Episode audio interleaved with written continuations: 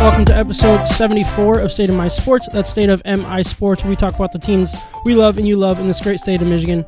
Stay in touch with us on our social media, State of MI Sports on Instagram and Facebook.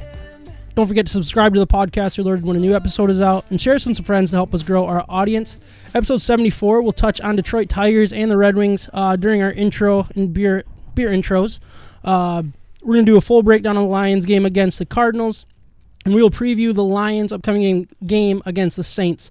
Uh, we're gonna have some fun drafting our MLB teams for the playoffs, and we will also make some picks against the spread like we always do. And of course, we'll grade some Michigan beers. Can't have an episode without doing that. I am Sam Waltart. With me today is a lot of people. We got Jarrett Fenema, Travis Nickel, Micah Smith, and Ryan Waltart. We're ready to drink some beer. Full ready, house. ready to have a good baby. time doing it. We're going to talk some sports while while we're at it. We're trying to. We started a little early today because we want to we want to watch the debate. So uh, we're going to try to move along quick, but th- that's tough. For, easy for me We're to gonna do our, say. do our part Easy- as citizens, right? we easy- just got to be yeah. informed. Yeah. easy for me like to say, but hard for me to do when we're Patriots. talking talking Lions. But uh, really, let, let's just jump right into the the first uh, order of business. We have the Tigers. Their their draft position is set. Um, they're going to be third overall. I- If if that's what they're going to, so there's still debate on, on the way that they're going to set up the draft order. Um, but as it as it is right now, they would be third pick overall. So really, worst case, third. It's either first or third based on Y- yeah. last year's maybe a combo record or something. Yeah, right? One, exactly. two, It three. really it depends on what they just try to be do. this year I don't- I the don't Red want that. Sox will get. well, yeah. Well, honestly, I was I was looking at it, and if the if uh, Tigers had to play their uh, final two games, if they won one of them, they would have been in a tie with the Red Sox. And I don't know how they would have picked to see who Well, goes fourth. Red Sox that, are what third and fourth right now. Fourth. Yeah. But Fourth. if they do the combo, we're Right, like yeah. all the way down. Third. Third So to last. you got one fan Oh. base that's like, do this, do this, do this. Yeah. The other one's like, no, Uh, that's not fair, right? We'll Like- see. We don't so, I mean, fair. So yeah, they had a 397 win percentage. They were 12 games back in the division, eight games out of a wild card. Uh, like I said, third. So they're going to be. We'll see what happens there. They're going to get a high end talent guy wherever they end up, whether it's first or third. Um, we'll obviously get into that. Uh, some of the picks that that we can circle uh, when the time comes. But I think that uh, for how fun that season was, and it felt like we were quote unquote in the race for a decent amount of time Well, to get the third overall. some of us felt that way. to get the third overall picks, not not too. No, not I think I think it kind of worked out. This season really did work out in the t- in the Tigers' favor because we found some guys that we can count on that we want in the future, or at least have trade chips in the Yeah. future. And then we also finished worse with a with a bad enough record to get the third overall pick. Yeah. So, So, we kind of got the best of both worlds there. what would your your biggest takeaway be? Is it the guys that we found? Like I, I kind of had a few things named like Candelario, um, his bounce back, resurgence, I guess you will, and he really turned into a, a pretty big leader. I thought throughout throughout the series, Yeah, or he- season. Well, he started thinking of himself as as that guy in the lineup. Yeah. He was hitting fourth. He earned it, and then he, he just got one. He was one of the hottest hitters in the league before he got hurt there at the end. Uh, but he he was crushing the ball, and, and I think as soon as something clicks inside of your head as a hitter, where now you're sitting on off speed, and and we did not see him do that. We have never seen him do that, where he was hitting off speed hard up the middle, opposite field, driving in, uh, you know, home runs to the opposite field. We that's not his game. That never has been his game, and so something turned a corner in his head.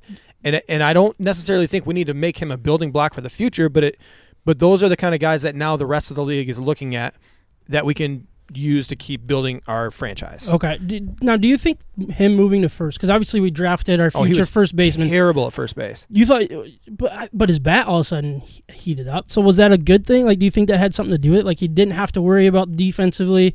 No, he, All- we did have to issue- worry about him defensively. Well, he, I mean, he was not. He's good. not. He's not a third baseman. It's a lot more bigger responsibility, right? Yeah, to be a so third baseman. I, I I'm still under the impression that I don't think he's a long term fit for this franchise. We, as part of a rebuild process, you have to get guys, you have to groom guys and get them to a certain skill level, and then ship them off for more talent. We're, we still don't have the collection of talent enough to compete at the major league level. And he's And at least that now. We were all pumped that they weren't a triple A team playing in the bigs Mm. like last year, or even a double A last year, but. We still didn't have, you know, we're not ready to win right now. We're not, we're not set up like the Chicago White Sox, where you look at their lineup and you're like, oh dang, you know, that's scary yeah. and they have all those guys coming up in the pitching staff uh, as backups. We don't have that depth yet. We're still counting on our aces like Casey Mize and Tarik Skubal to not that they're aces right now, but to turn into aces. So we're just not we're just not there yet.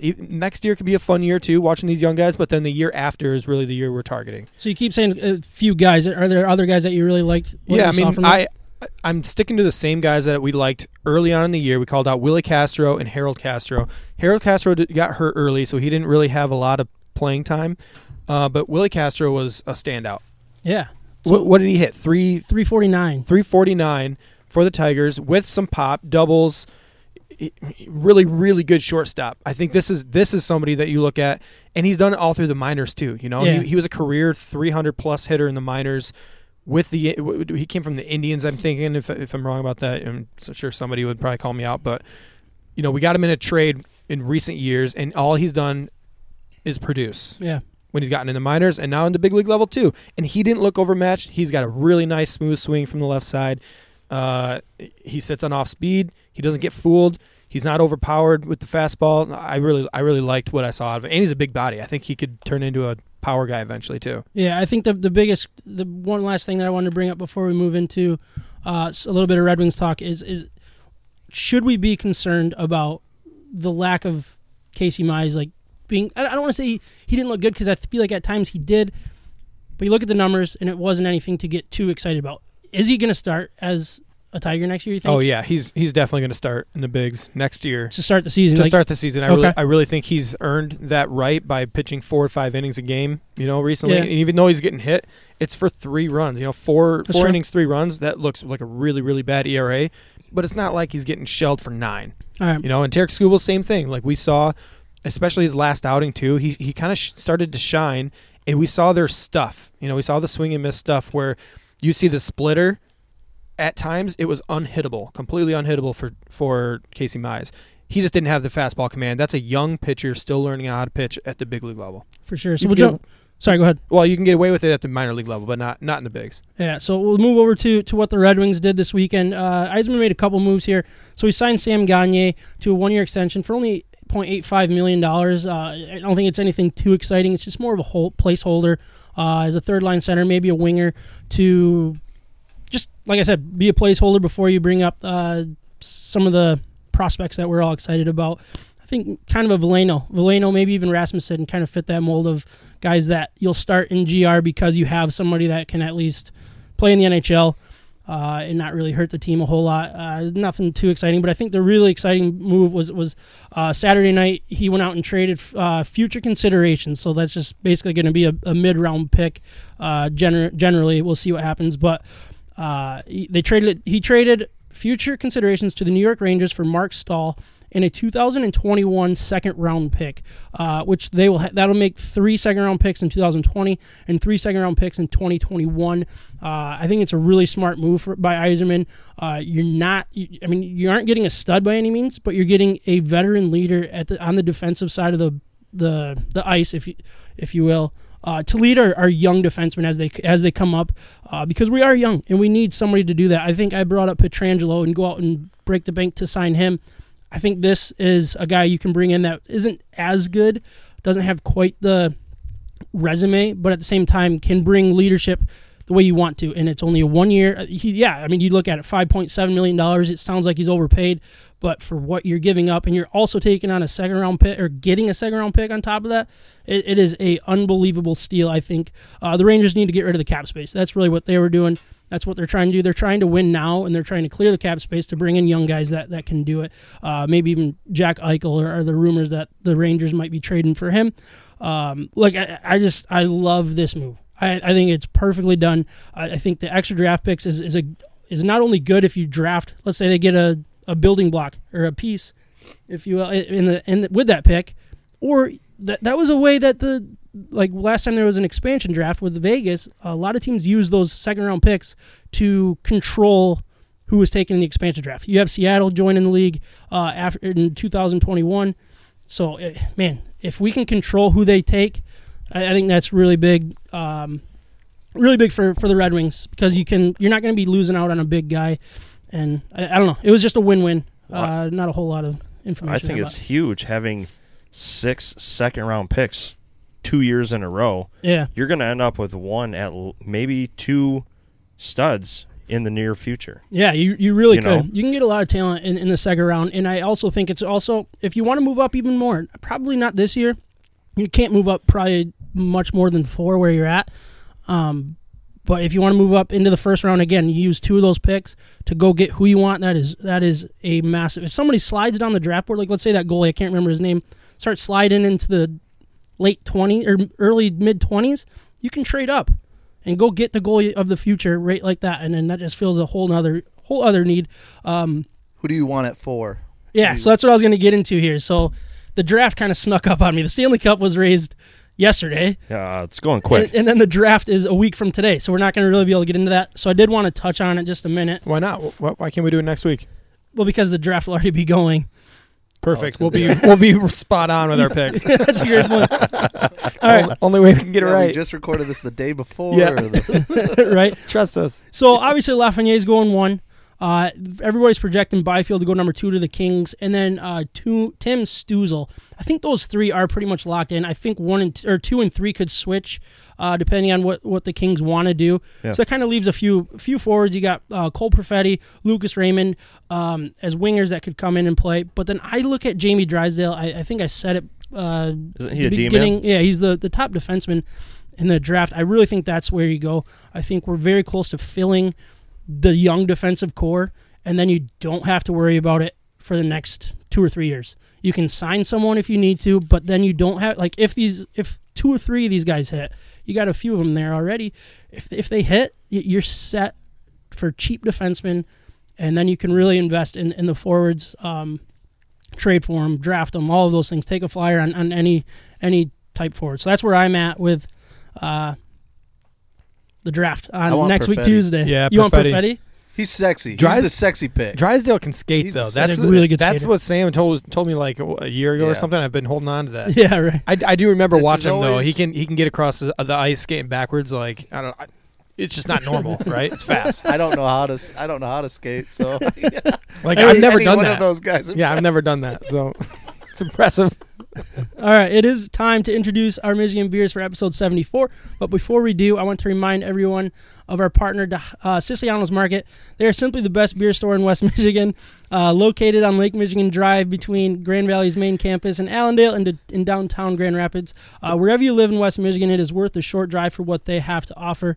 Whether you know what you want or need some help from their expert staff, Siciliano's Market is the best place for it. They not only have a massive and up to date inventory of the best craft beer across our great nation, they are individually priced so you can mix and match to build your own six pack. They have a great selection of craft beer, specialty wines, spirits, ciders, coffee, tea, tobacco, and cigars. They are also the largest. Sele- they have the largest selection of homebrew and winemaking supplies in West Michigan. So make sure you check them out for that. We love that Siciliano's Market is part of the State of MI Sports family, and it is who we visit to help us choose our Michigan beer for each and every episode. So please check them out and let them know we sent you. We got a lot to introduce here today. We got five of them.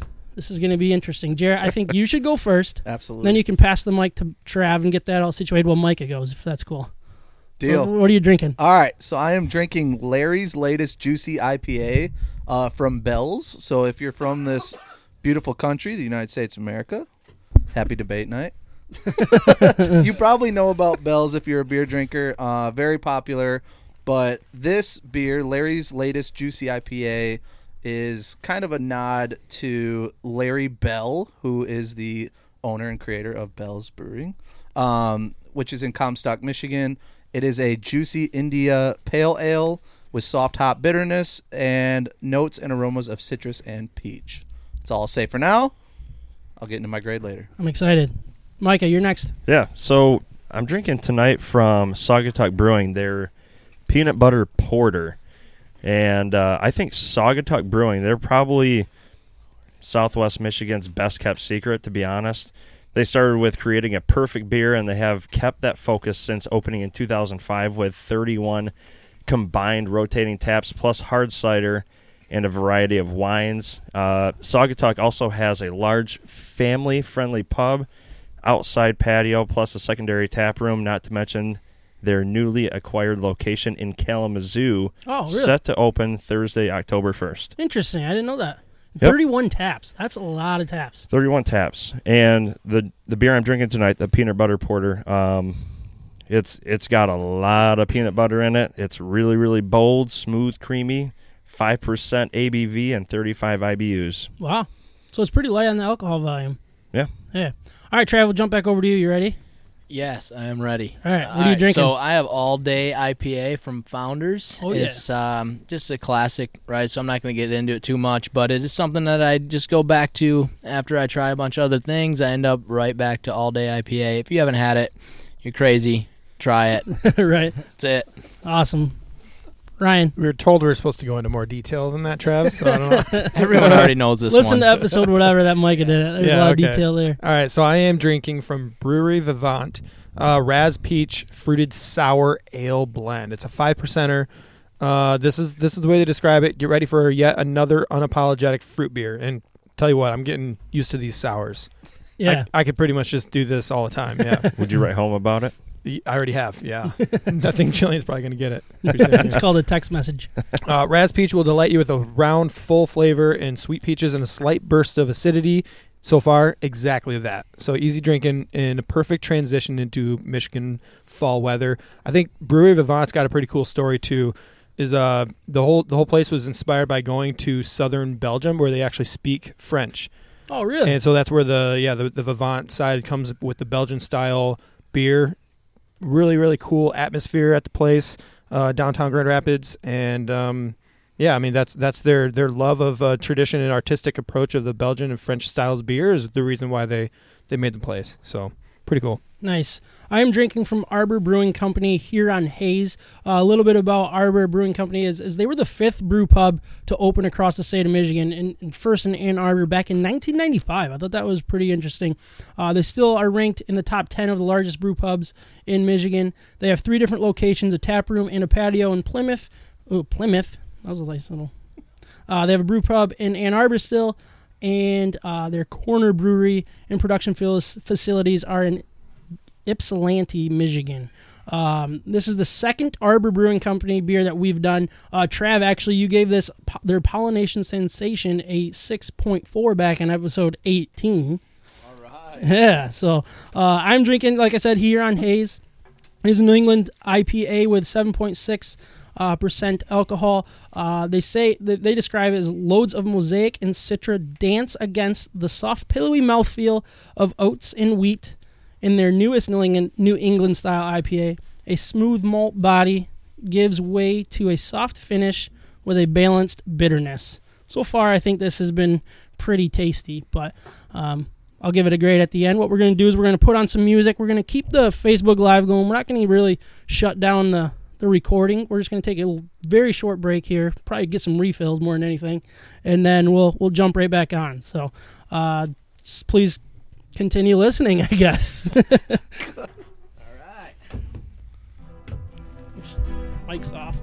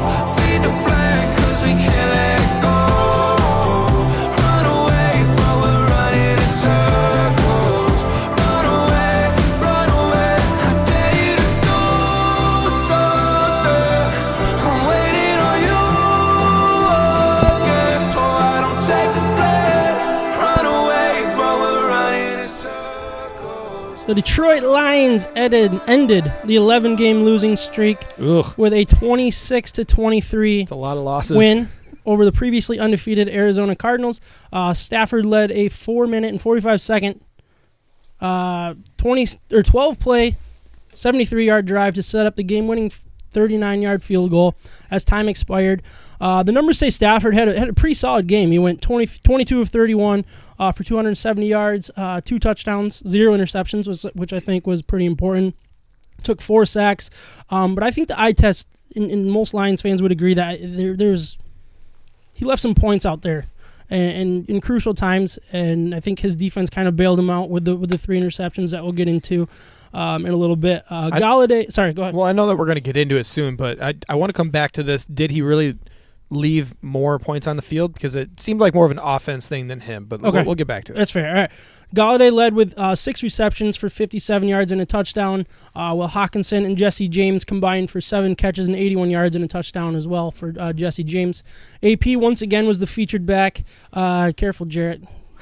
got a little bit. It's getting a little My uncomfortable here. This, boy. Uh, table just got a little Table higher. sliding on my way.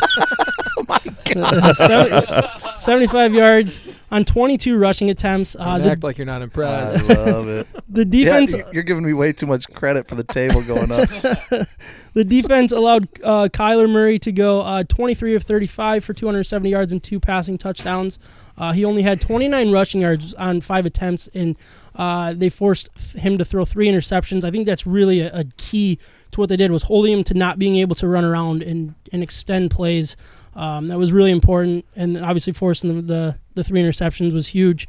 Uh, gave some short fields for the team as well. Hopkins uh, got his with 10 catches for 137 yards. But other than that, I thought the secondary looked good um, by not really giving up the, the big play, the explosive play that, that the Cardinals um, rely on. Uh, they did allow Drake to go 73 yards on 18 carries, but holding the Cardinals, who was averaging over 140 yards on the ground to 109 rushing yards overall is a win. I think that was a, a big part to this victory. So let's start on the offensive side of the ball as we digest this game just a little bit here. Um, the, my first, my first part, my, the first thing that I think was, was worth bringing up is Kenny G coming back was was huge. It allowed the offense to go back to normal uh, to an extent. Uh, the fact that Quintez Cephus, Cephus had zero targets tells me that they were just trying to fill Golladay's spot with Cephus Yeah. which kind of limited the, the offense as a whole because he just he's just not the threat. And your your number one has to be a threat at all times because it opens up the game for other players. And I don't know. I think that was really important to this victory. Whether Yeah. whether we look at the numbers or not, like it wasn't like obviously hundred yards or anything, but man, he makes a big difference in that offense. Well, it just takes a lot of pressure off of everybody else. It makes Marvin Jones better. It makes it makes Hockenson a lot better. So I think you're right on. I mean, he's the threat of him being out there makes everybody else one step lower. Now that now your number two wide receiver can act like a number two, and then Yep. your tight end can just run routes and be the mismatch. You don't. They're not going to throw their best corner on on Hockenson. You know. Yeah. Yep.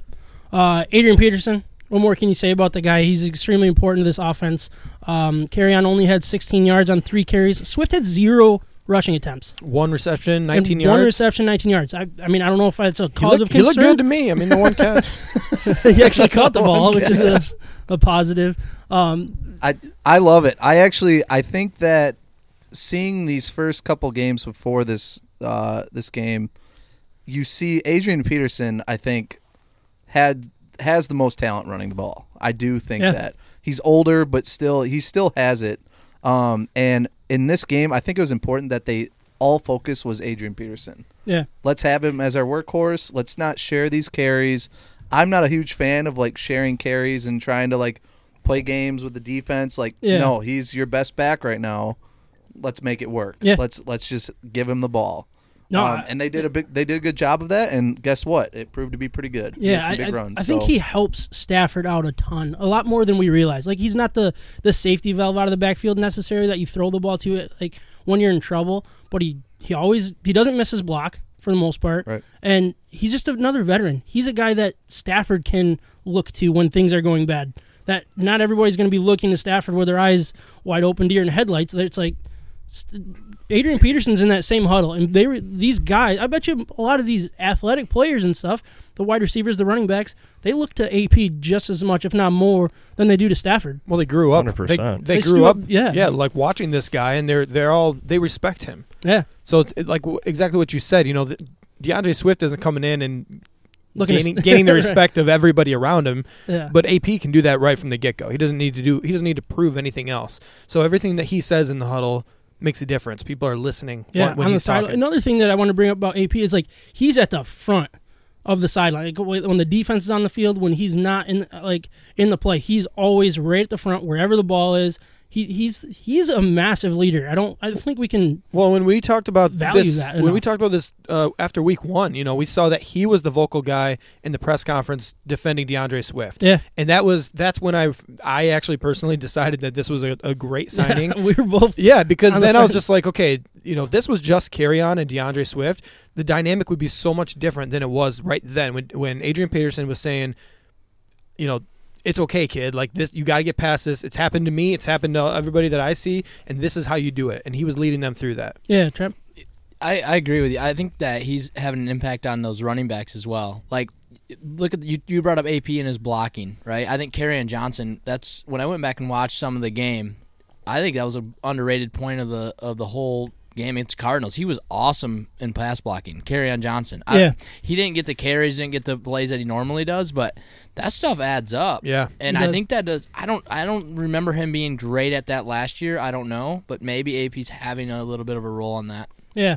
Uh, for the people that are on our Facebook Live, please please let us know your thoughts on, on the game, Mike. I think you you got Yep. comments up. Um, Yep. Just let us know if you have any that you wanted to bring up. Um, but one thing, one other thing that I wanted to bring up, and I, uh, I completely lost lost where I was at. So I'll just move on to my next point. Uh, Hockenson, I think he looks like a mismatch again. I think I, I I don't know what team can cover this guy. I got the same thing written down. And and look, I, I, he's he might he's not the the what was it twelfth overall pick or seventh overall? Guess it doesn't matter. Tenth, I think ninth or 10th. tenth. Yeah. Or- or somewhere in there. Around It's like 10. he's not that. It's going to be a long time before that being wor- being worth that pick is, is is proven to us. But he is a mismatch, no matter who we're playing against. Um, I think we saw it last year at times, and I'm, we're seeing it again. And he looks like a man out there among among boys at times. Uh, when he's receiving, because he got he was he was getting beat on Well, that's blocks. all I'm too. talking about. Oh, okay. Well, I, he's still getting better blocking, but no, you're right. I mean, I think his speed at the tight end position, if he has the mismatch, it's it's exploited every time because he's strong enough to beat people off the ball too. Yeah, and he's catching the ball pretty much every time he gets targeted. Yeah. Um, that's that's a great great thing to see. Um, I- not not really dropping it, but Yeah, and I think I think something that stood out to me is in the, with coaching in this game is uh, the, the adjustments that we've seen from week one, and I, I really like seeing this because it shows the coach's thought process, and- at least in my mind. So Yeah. week one, we had a 58 yard field goal. We went for it. We were trying to win the game, right? Yep. This game, we had the same opportunity to try to win the game early on with the fourth quarter touchdown to Jesse James. okay. That was a fourth. That was a fourth and one. They could have kicked the, uh, the field goal, but they said no. We're you know we're zero and two. We got to go try to win this game. yeah, And then later in the game, as the game developed, the defense was was doing their part. Obviously, they had, they actually had a really good game against an explosive offense. yeah, And when he had a chance to either kick the 58 yarder again or have the best punter in the entire league for whatever reason, Yeah, this right, rookie punter, yeah, you know, put him down at the three yard line and let your defense do what they're going to do. That's what he chose to do this time, as opposed to week one, yeah. and it really, really worked out in the Lions' favor in this yeah, case. we, we don't have a section for, for special teams to talk about that, so we'll kind of bring it up as, as the offense. Um, ho- holy smokes! I mean, Prater four for four. Yeah. you gotta love that. But the punter, dude, that he is he's leading the league in punting. And what was that one? There was a, a even a play. There was the one that Agnew. This was week week two that he did the block. It was inside the three yard line. Yeah. He, or No, this was sorry, last no, week. th- I, I, I'm bringing up the opposite point that I was going to bring. No, up. the, But there was the only the only punt that was not inside the twenty was was the one touchback was yeah. the best one of all of them, and it was just a boneheaded play where uh, what's his name? Yeah, was- they say he didn't. the end zone. They say he didn't establish. it's not even true. He was, yeah, he I thought he was himself. back. In, yeah, thank you for helping me get to that point because I was I was struggling. No, but there, you're right. But what I like is, you know, we saw the confidence. The coach did not have the confidence in the defense week one, and so he decided to go for it to win the game that way. that's a very good. And yeah, now he's way to look now at it. he's punting the ball because he had, did have confidence in his defense. So it's just you can tell the way he's coaching right now. He's tr- he's trying to win the game with what he believes his team is uh, strength is. Yeah, I mean, I, I don't think it's a fair argument to say we have good coaches. I understand that, like Yeah, the but I eye gave test, you a good example. the eye test, um, and and the record speaks for itself. So you're not going to convince people that we have good coaches. But I think the way that you explained, you can see their mindset. Um, and their ideas behind their decisions. And honestly, I agree with their mindset and their decision. I, I agree with a lot of the decisions that they make mid game and a lot of the game plans I think are very good. I think execution is still a massive issue. I, I really believe once this offense starts starts executing, this could be an absolute stud of an offense, and it could make that that much better of a team as a whole because it puts less pressure on the defense as well. Um, I think the offensive line took a step back actually with Vaitai getting uh, healthy. I think putting him at guard, I don't want to question that decision, but he looked out of place. Um, I don't think you should move him because I think Crosby actually looks really good at right right tackle. So I don't want to. I don't yeah. want to ruin Crosby because of uh, Vaitai's struggles at, at guard. So it's just something to keep an eye on. I don't know the right decision there. Uh, What about Taylor Decker? He's he's looking like a stud this year so far. I, right? haven't, I haven't heard him really. you pay him and then yeah, and then he So- does good. I don't know. Yeah, I, I think the offensive line for for the most part is, is pretty solid. You have Crosby playing good on the right tackle. Taylor Decker, you don't hear his name, which is a good thing as a left tackle, and then a, one of the best centers in the league, um, and then two two younger guards. Yeah, Jonah Jackson's been a stud so far. He rates Yeah. really really well on uh, Pro Football Focus. Yeah, so hopefully, hopefully Vaitai was just a little hiccup, and he can come in next game, and, and I hope he's at that guard position again. I, I really do, and I hope that uh, just continues to progress. Um, I thought the offense was balanced. Still, execution was was off. Um, Trav, I think you're, you're excited to jump in on, on my my point of execution. Uh, but Jared, if you have something, just just don't let him talk. 'cause he's gonna. I've got a lot. I've got a lot. If we're with me. talking offense. Yeah, I yeah. got some stats. Let's talk a I'm a little stat bit. guy. Talk a little bit. All right, I said these are my notes for the Lions game. I said Stafford was okay again, nothing great, nothing really bad. Give, let me give you some stats here. So, All right. 270 yards, two touchdowns. Listen, 75 of those yards and one of the touchdowns was on the two-minute drill before half. Classic Stafford. Yeah, that doesn't count. Yeah, And the- take- yeah. all The, right, so the- take- the most yo, crucial listen, time of a take game that doesn't away. count. Yeah, it doesn't count. Let's throw that throw Hold on, that out. Take that away.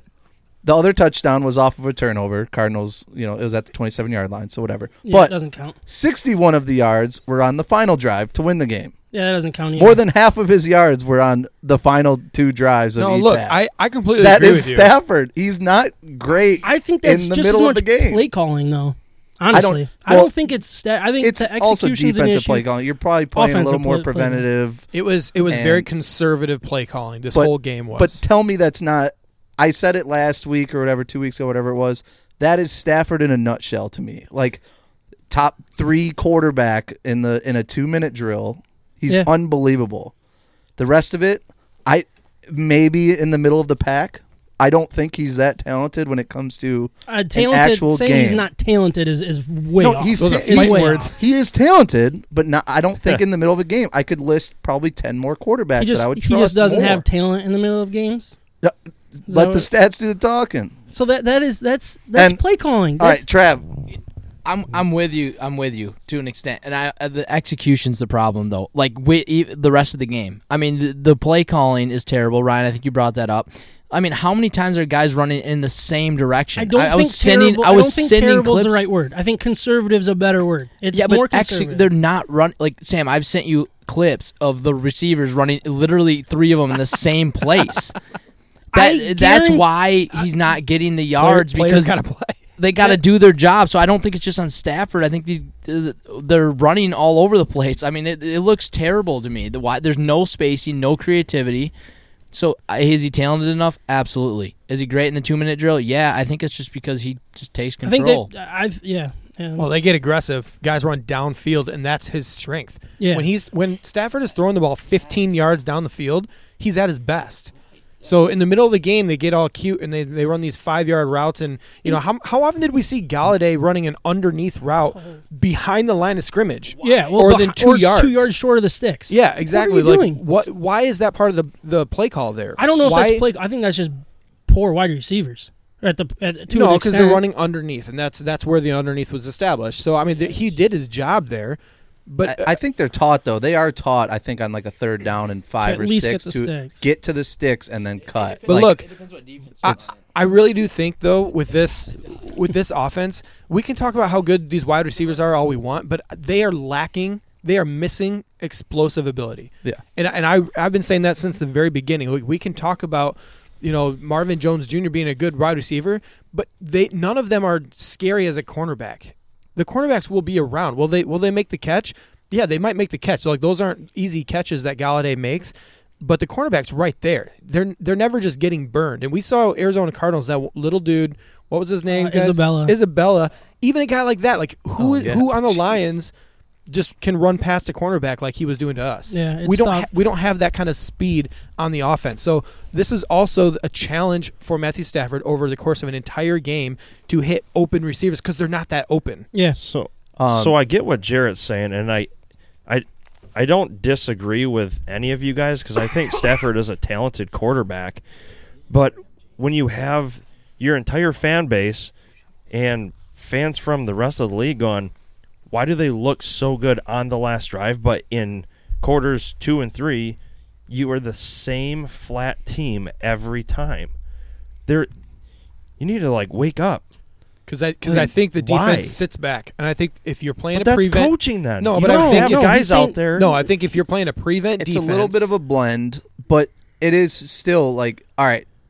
So this is I I'm not defending Patricia at all. Like Stafford, I do do. think is a little off when it comes to the middle of the games.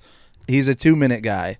Patricia is terrible. I think Patricia is. I'm not a Lions fan, but I, I do not like him. I think he's bad for the Lions because listen, second half. This is a typical second half.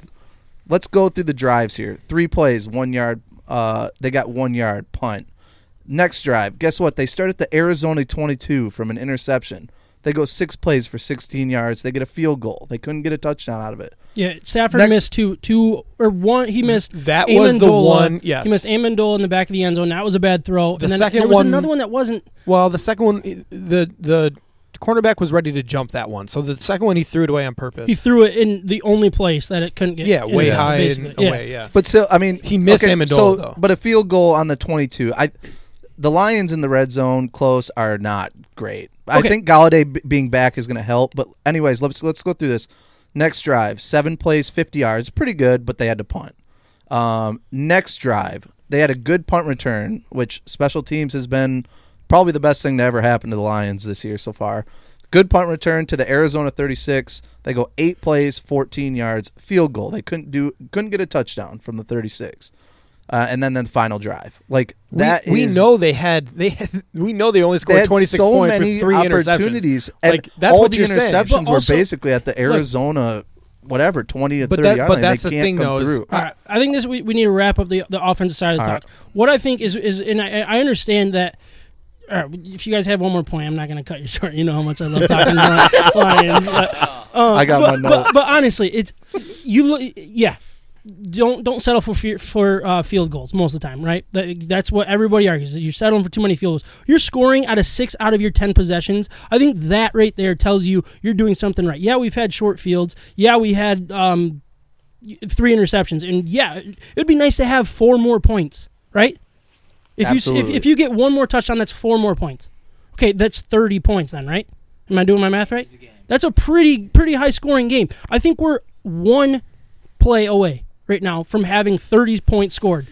And that sucks. And it, and it is execution. I agree with you. It is It, it, and it's so many different reasons. And every every football fan sits and watches their watches their team and gets frustrated because it is just one or two plays every single game. It is. Not for the Chiefs though. They're, they're Yeah, yeah. That's a bad day. But if you have if you have points. another point, go ahead and bring it up. No, up. look, I, I agree with all you guys. I don't, and I was ready to just tear this offensive performance apart because it was not impressive. They had every opportunity in the world in this game to pull away and to shut the door and to, to make it. They kept saying it was a seesaw game. They won the turnover battle Yeah, three to three to nothing. nothing. Why is this a seesaw game in a 3-0 turnover battle? Should have been four turnovers. Yeah, that makes uh, And- should have been. And two or three of the turnover, two of the turnovers were literally, yeah, you had 30 yards to get to the end zone. You couldn't come through. Yeah. Right, and, and that That's that was killer. not a problem last year with Stafford. Last year Stafford was red zone; he was a killer. Mhm. They they converted those into touchdowns.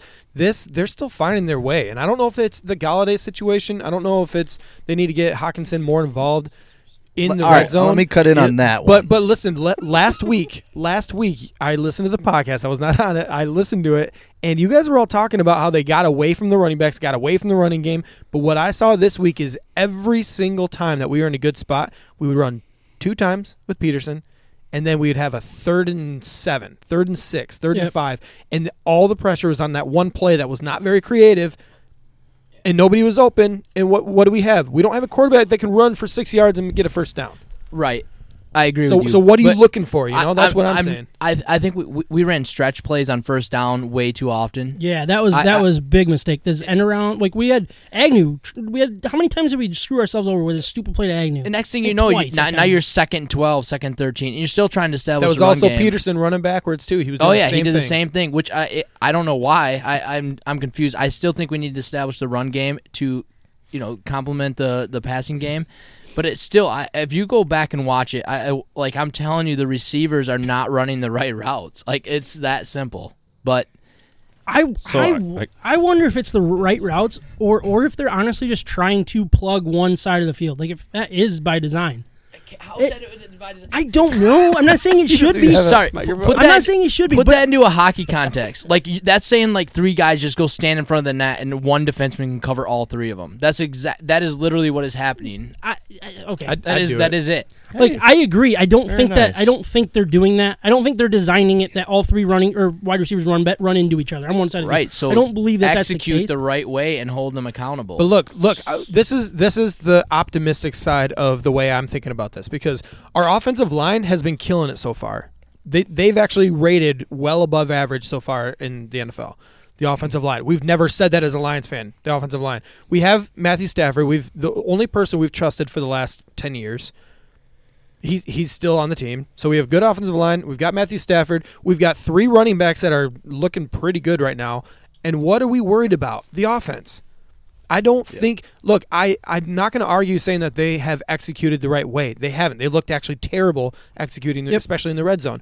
But I think if that's what we're worrying about at this point, it means we did something right on the defensive end, and I'll take that every day. yeah, you got So- one more and point, one and then more, and then we over to will move, I promise. Okay. So this was a big one for me, and I don't know why. All right, I get it. Thought I finished.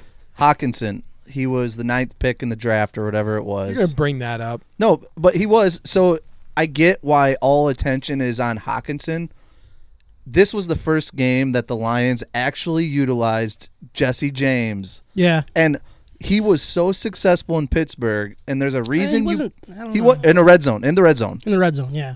unreal. Like, and guess where the Lions have issues in the red zone?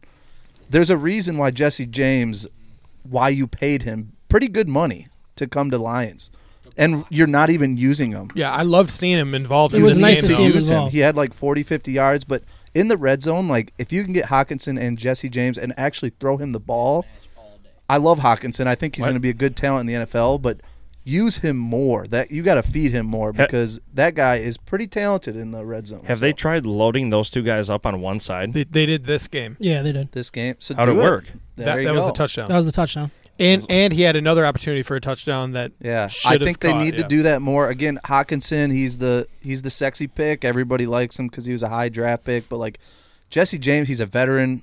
Again, on a very successful Pittsburgh team, they used him a lot. Ben Roethlisberger loved Jesse James in the end zone. So So, so I what think you're saying is do it more. use the right guys in the right situations. right don't guys. don't just You use. Hockenson because Right. you have Play calling. Golladay him back high. is huge. You now have someone that they're going to focus on, but Look, I- not you. I'm not James arguing that. Jesse James isn't a weapon, but Hockenson is that exact same weapon.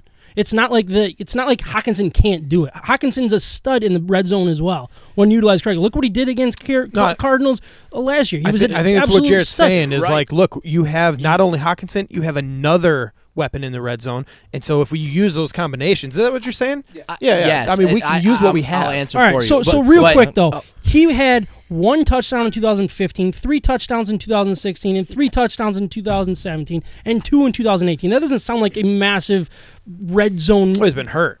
stealer to Tore- me. Just my opinion. when, when he's playing, he he's a threat. But listen, I, what I think maybe piggybacking off what Jarrett said, the mismatch of having Hockenson and James out there, and I also think Danny Amendola is a mismatch too. He could be uh, that it- it Isabella yeah, guy. exactly. And I and I don't, and then you still have Golladay for a jump ball or, or Jones, and I think that we have to utilize all them guys to create some sort of mismatch with a linebacker that can't run or Yeah. can't jump. I'm sure these coaches do not know that they have all of these red I don't weapons. know that I'm they sure do. That they, they just they But- sit but there again, and like, it's yeah, we don't have any weapons. But again, in it's the like s- zone. it's like safe play calling instead of creative play calling. Like I I don't agree think with anything that. creative. I agree with that. Why are you not like running? I know they're illegal, but more pick plays. The first tou- try it. The first the touchdown was a beautiful play. It was an easy touchdown. I can't remember the last easy touchdown that the Lions had. Truth. All right, Let's we gotta, on. We got to touch to on, defense. We're gonna on read some, some- defense. We're gonna read some comments Okay, before we get yeah. to I'm a that. defense guy. All right. Anyway, take- I've been waiting to read these comments for at least ten minutes now. so,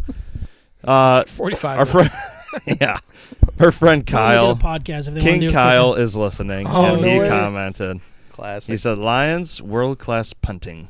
Oh come on. True, on. that won them the game. yeah. I- Well, honest- you did but- say oh, they were don't- killing it in punting. I got a so I'm segment you coming up the here about comment. the old punter. the punter was a stud. I'm not gonna That- lie. He's been a but stud all year. I I'll feel like, talk I about feel him in like a it little was bit. a shot by Kyle. Is what I think it was. Well, he's a Lions fan, so Yeah, I don't think it was a Call it shot. what I think it it's the is. truth.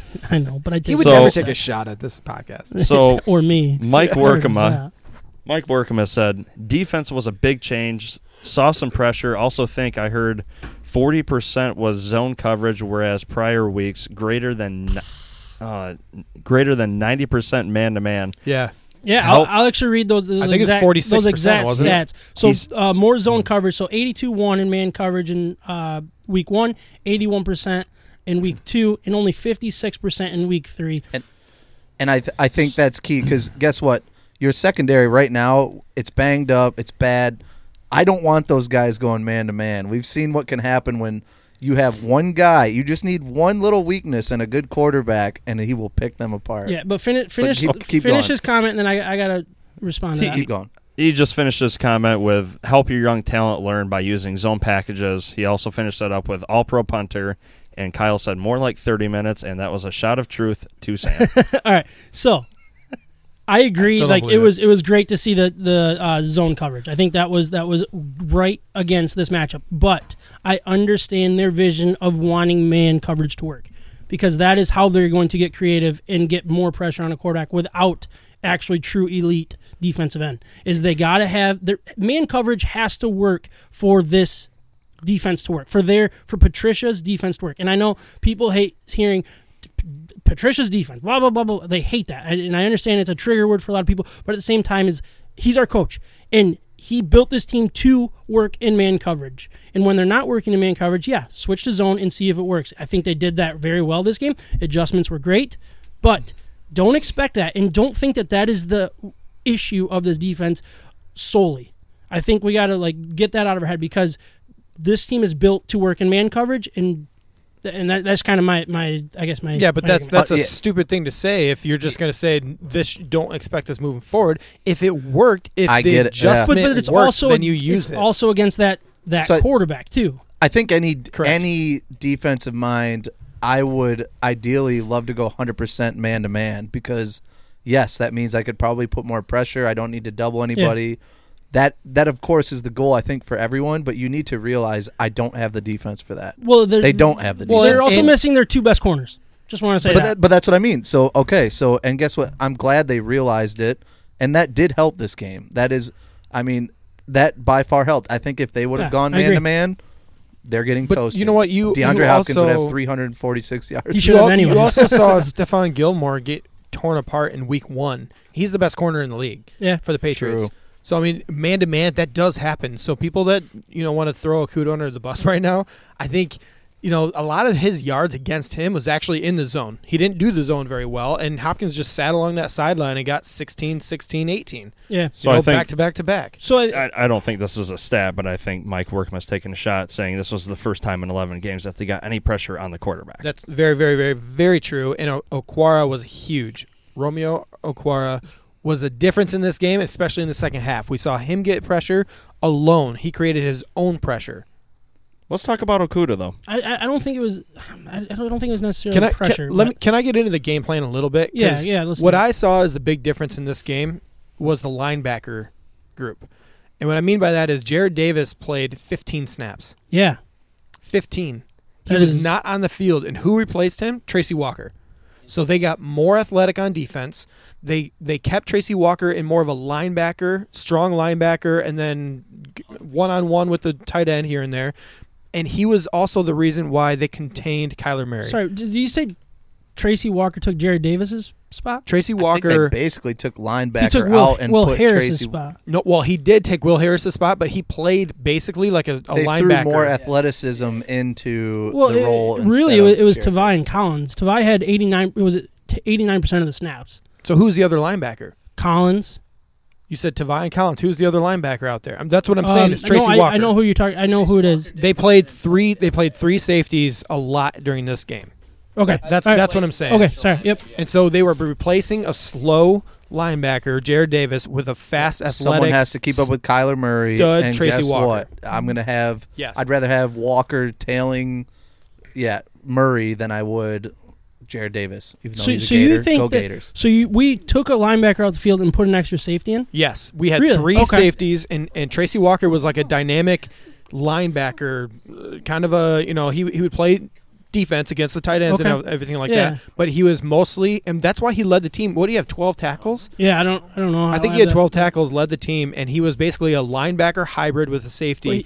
Hundred percent of the snaps. 100% Tracy of the Walker. I think that is that is huge. yes. Um, Will Harris dropped from eighty percent to sixty seven percent uh, in week two, and uh, or sorry, he went from eighty percent in week one, sixty seven percent in week two, all the way down to twenty nine percent in week three. Um, I think he's been exposed a lot, and I think it was good to get him off the field um, as a whole. So I do want to get into a couple more of the points, but we are. Yeah, we'll just keep going. Yeah, who cares? This is what we want to talk I about. thought I thought the defense looked like the bend did not break defense. that I think we were excited about early on in last year. I think the key to to this team, this bend and not break defense, is getting a turnover. When you're not getting turnovers, you're go- it's going to look a lot worse because they're going to kick the field goals and get points. It is all about taking away the points, three po- three or four points, or three to seven points at a time. I think those three interceptions was the key to make them look like that bend and not bend or bend and not break defense that that like I said we, we kind of fell in love with early on last year. I know it wasn't the prettiest uh, start to the season, but at the same time, it's like we were beating decent teams Yeah. with takeaways. And when we get takeaways, this is our first three of the year. We're going to win these games. We we've talked about it time and time again on this. They built this team for the secondary to be their strength. They loaded up on cornerbacks. They loaded up on safeties. We got Duron Harmon. We got an athletic linebacker. Uh, We we brought in what we thought was going to be speed in space on the defensive side, right? Yeah. So right away we lost two of our top cornerbacks, and now we're like scrambling with with cornerbacks that nobody's ever heard of trying to guard pretty good receivers Yeah. and that didn't work out. That's that's where we started the entire season. So at this point, we were running with our number three and number four cornerbacks, and number five with Roberts, right? Uh, Roberts, Yeah, yep. his name? yeah. He's still getting burned on a, on a e- every single pass play basis. But the difference in this game is that we had strong safety play, we had strong linebacker play, we had strong, well, stronger defensive line play, and then our our one area of weakness was the cornerbacks. And we saw it again, but but Jeffrey Okudah throughout the game Yeah. got better and better and better. And I know he got torn apart a little bit early, but he's also playing against probably the best wide receiver in football. Yeah. And got the pick and then had a huge hit in the in the backfield in, in the Yeah. opposite red zone, right? Yep. So I I really think, think that's, the, that's the big thing with Okudah is, is is you draft when you're a big name i- as a corner or in the secondary in general. It's not necessarily about always being the shut down, no play, like like Slay, like shut down, nobody throws on me, or whatever Sherman thought he was, and all of that stuff. Like That's Amani. like it is not necessarily about what you're actually doing. It's about making the big plays. If you can make the big play or two per game, people are going to absolutely love you. Like it, it's not about like yeah, he, you can allow a hundred and something yards through the air. Nobody cares if you make those one or two big plays that change the game. And I think that's what you want from Okudah, at least in his first year. As he learns to become the shutdown corner that obviously everybody wants him to be that, who doesn't want a shutdown corner, but as long as he's making the big plays in his rookie year, as he learns to be that shutdown player, that that's a win in my book. And he tackles. And, not and at the same time, he's playing as the number one corner right now.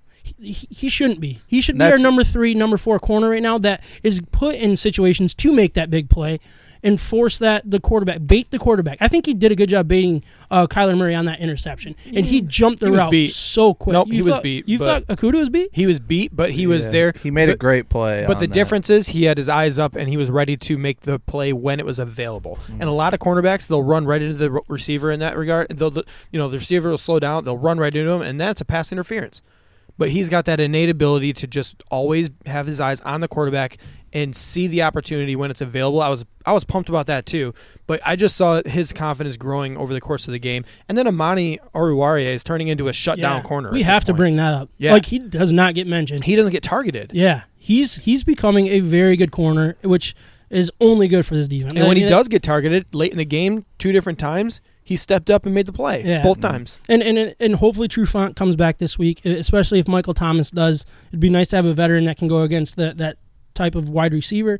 Um, but then you get Coleman after the bye. I, I'm just I'm really confident with the way the secondary is starting to, and then the safeties play. Uh, Tracy Walker. I mean, this is this defense. If that if they can get their crap together and be the secondary that we paid them all to be, like we're gonna start being able to get creative. We're we're gonna be able to throw blitzes. We're gonna we're gonna get pressure by default. I think, And the run defense and that's important. And the run, yeah. Run defense was key, and a lot of it was the run, the linebackers. Jamie Collins was so good in this game. yeah, He was including all the over interception. field, all over the field. Yeah, uh, I, I don't know about you guys, but I think this is just a good time to wrap up this talk. Oh, Yep. well, You can I guys- get one? yeah, can I one- just- one more I love, point. I love my little random. One more stats. point, and then just take his turn his mic off I think- after think he's done, so Yeah, he I'm doesn't. not- you he got to doesn't talk give into it. credit where credit is due, and we have talked about it, and we love to joke about it. Special teams. Listen, I think this is huge for the Lions. I really do. I think this Jack Fox, whoever the hell this guy is, I don't even know Jack Fox. He's the best punter in the game, man. I- Come where on. did he come from? What World college? class Where- punting, I think it was don't no- I I tell think it was him. Rice, wasn't it Rice? Was it Rice? Yeah, I don't know. Good for him. Uh, I think that was our shortstop for I- the Tigers. if if you ask me who the best player on the Lions is right now, I would say Jack Fox. what And is that's it, Jack Fox? Jack Fox. I'm not even kidding either because listen to the stat. Number one in average yards per punt, which is like 51 point something yards a punt, which Insane. is pretty dang good. I think the second place person was like 46, but that's a lot when you're starting to get like an average yards per punt. Um, also, this was the stat that blows my mind is that he there is only six total yards from att- three attempted returns from those punts. Usually, when you get deep He's from punts, Rice. Rice. That was well done. Nice Crushed job. usually on deep punts, you get long returns. It's just you'll catch it. You usually have about 10, 15 yards of space. This three attempted returns on a 51 point whatever yards per punt, and they only have six total yards against them. Leads the Which NFL. doesn't just say much about Jack Fox. It says a lot Punt about their whole special teams. And there's Yeah. a new special Um, teams coach this year. The too. next seven punters in average yards per punt, they have at least 23 total yards against them. wow. So What I'm telling stat. you, it is. I'm a stat. Jack What am Fox stat? is 53.1 average. 53.1. Yep. That's That's crazy. insane. All right. Um, seeing how long punts are, and then uh, I said Jamal Agnew too has been a big spark for them because This uh, one game. he averages the most out of, most at yards. Don't per come in as an outsider return. and act like Jamal Yeah, Agnew is such a good player. 17.5 yard average per return. That's why they're giving them. Oh, I can't talk. Give me stats. Stats don't lie, baby. Booms off his foot. All right. He well, is I- first in the NFL. Anyways, give love to the special teams. All right, we're gonna wrap this up, but I think this is the this game is a perfect example of how an average defense can make this a winning football team, and I think they were just average. I think Can- both the offense and the defense were average. I just want to and say I think I two- want to say when one have, more thing. When after you that. have two average sides of the ball playing football, you're going to be successful. And, uh, and look, I, I know that when you lose, you actually lose. So it doesn't make any difference saying that we could be two and one right now. But the way our players have played and the way that they have the, the talent level on this team should be two and one right now. We got blown out by Oh, Green here Bay. we go. But this, no, I'm telling you, that Bears Tell game. Once that the Bears should, game- once the no, shoulds no, no, no, come hold out for on. Lions, I'm it's not. fine. I started with that. I started with that. That is not the should, but I'm saying we It is. should have been two and one. And the I'm just all I'm saying is the talent level on this team is higher than in previous years. I agree. I've been thinking, I want you to be happier. I want you to be happier. When the morning comes and we see what we've become. When the Lions go two and two against the Saints, I'll be really happy. Oh, gosh. wow. Beautiful. Did I kill it or no? Was yeah, that you good? did. I thought you did. I thought it sounded pretty good. I liked the message. I'll have to listen- The overall I'll have to- message of it. Billboard Um, chart top five. I'll five. have to listen listen back to that. You probably won't want to. I'm I sure will people not are listen killing me back on to that. Facebook. um, but anyways, we're gonna talk about the, the game against the Saints. Um, they're they're. I I think it's just it, it's an interesting matchup. I think obviously on paper it's Lions against Saints. It's an easy loss, but I, I think there's more to dig into here. So I want you guys to help me Help you. not to get too excited if that's the right right way to look at it. That because usually it- doesn't work. I know, but hey, Going how it we all we all have we all have our flaws, and mine's the Lions, and I believe in them Absolutely. when I shouldn't. But Absolutely. all right, so anyways, everybody's mics are on, right? Yeah. All right, Check. we're good to go. All right, All right. I, I think Trav. Trav's not on. He said check. look, I I, I think the the key to right now here on a Tuesday, you look at the two people that are questionable. You got Michael Thomas for the Saints. That's massively important to their offense, and you have uh, Trufant for the Lions. Two two guys that are questionable, and believe it or not, they're going to go up against each other if they both play, right? So I think that let's start there. Like, actually, I don't know. Let's. Jarrett, start us off, buddy. Tell us what you think is important in this, game. This is 'cause I what's going to happen in this game. Let me. I'm just going to do all of this in one segment. I don't really need to butt in with everybody else's, but But you will anyways, and that's I, fine. I that's will. what I like. get. that's what I like. do. He's a I get stats passionate about guy. my stats. Saints only have allowed three sacks so far this year, which is third in the NFL. Very good pass protection. Lions defense have only had three sacks in the NFL this year, which is 28th Solid. in the NFL. Oh, it's not good. One and a That's half. not good. One and a half. They're going to get one and a half sacks. No pressure. There bad. will be no pressure against Drew Brees in this game. Anyways, the other big stats Lions are 22nd in rushing, Saints are 6th on defense with rushing. There will be no rushing game. My boy Adrian Peterson, they'll try. He won't have a great game. I'm just calling it right now. Lions allowed 9 sacks, which is 23rd in the NFL. Saints are 12th in the NFL with 7 sacks, which means pretty decent pressure on Stafford. So, game will be won in the trenches. Closer game. I think everybody is again Saints preseason. Saints are like the sexy pick. Everybody loves the Saints. Oh, hey, we don't want to say that word here. Now we I've, to I've the already said it like Family five show. times We to- already. yeah, it's a family show. You're gonna really edit this podcast because I have already said it like five times. um, I think the Saints preseason. Every a lot of people have the Saints going to Super Bowl. I don't think they're as good as people think they are. But with that being said, I think there are those mismatches on offense and defense for the Lions, where I don't see any pressure from the Lions against Brees. Uh, and if you give Brees just a little bit of time, dude, he's going to pick you apart. And if you have Michael Thomas back, that's a problem. Wait, I don't wait, care wait, who's guarding him. All right, so so let's take a step back. You said that they have really good offense line. People don't get pressure on them, right? Has Brees done really that great his first three games? Because he hasn't been, but he hasn't been getting pressured. You said if he has time, he'll pick you apart. He's had time and he hasn't picked people apart. There's something wrong with Brees. Dude, you can defend you defend the Lions all the time, and Look, I I'm- get that's it. not defending Look, the Lions. That's just saying that Brees is not I- his but normal no, self. okay, but listen, so far no, this year. but here's okay. Listen, all right, I you Lions didn't have an opinion. Lions rush defense, thirtieth in the NFL. Yeah, I don't, I don't. So you can add a rush. You can add a, a little bit of a rushing offense for Brees. yeah, Latavius in Murray this is actually maybe the the X factor in this game. He could be. because I, I think of Alvin Kamara as really like the the equivalent to Kyler Murray, where he's the unpredictable one. He's the one that you have to worry about. in this offense. So if Drew Brees doesn't get Yep. pressure, that's fine as long as you are locking up Kamara, Mhm. right? I mean, I, So where does that where does that thir- happen? 13 receptions last game, 13 for 139 yards, two touchdowns. So I, I text Micah. Uh, was that this morning or maybe it was last night? Doesn't matter. last night. It was okay. So why why does Kamara tearing it up? Like what was wrong with your guys' defense that Kamara was just an absolute stud? The- Is it linebackers? Because that's what that's what No, my brain tells no, me. no, The receiver it's out 'cause of no, it's here. So let me let me drop That's this kind of a quick. loaded question. I mean, Why is he? Because he's really good. And he's Well, I know good he's for really good. years. I know he's really good. All right, but you don't have how Michael do you Thomas. shut down a player you don't like have that? Michael Thomas. Guess what? He all right. Brees thro- goes through his wide receivers real quick. All right, not open, not open, open. A lot of dump passes to Kamara or check downs to Kamara or that he's been he has been a big beneficiary of Michael Thomas being out. Right. Now you add Michael Thomas, possibly we don't know, but Look, I think I Oh. think your question, Sam, is a legitimate question. How do you stop Kamara in in this? You know, if Michael Thomas is out or whatever it is, how do you stop him? And I think the game plan that we used with the Cardinals needs to be continued so in this way. using a linebacker to spy him. Use Right. a safety as a linebacker position. So speed. you have he's speed. speed. Lo- speed. Load your Okay. defense with speed. And I want to make mention to Jayron Kearse, who is coming. He actually came over from the Minnesota Vikings. Vikings, yeah. So maybe Jarrett's got a little insight on this guy.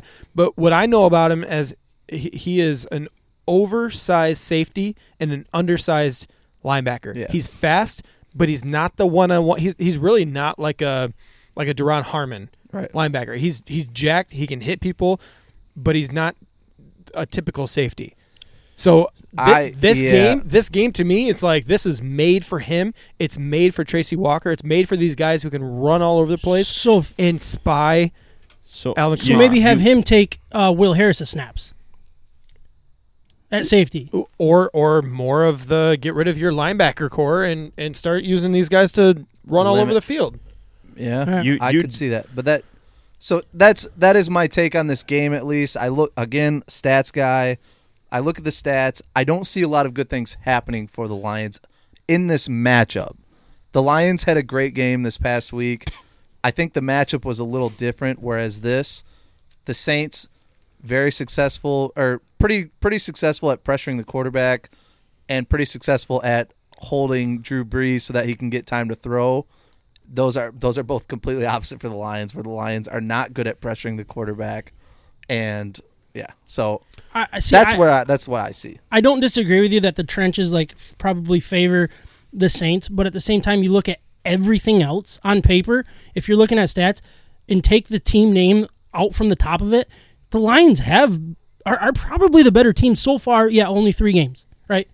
So it's not like that exciting, but like on paper, the numbers, everything, flat out, you just have it all down, and you don't know who you're talking about. The Lions have the better quarterback. They have the m- more weapons on the offensive side of the ball, and honestly, I mean, th- I just think that they're they're better from top to bottom. uh, I, that's a dangerous thing to say. The Saints, You know I like to say the- dangerous I things. know, but the Saints played Buccaneers week one, Raiders week two, and Packers week three. Who have the Lions played? Bears, Packers, Cardinals. Right.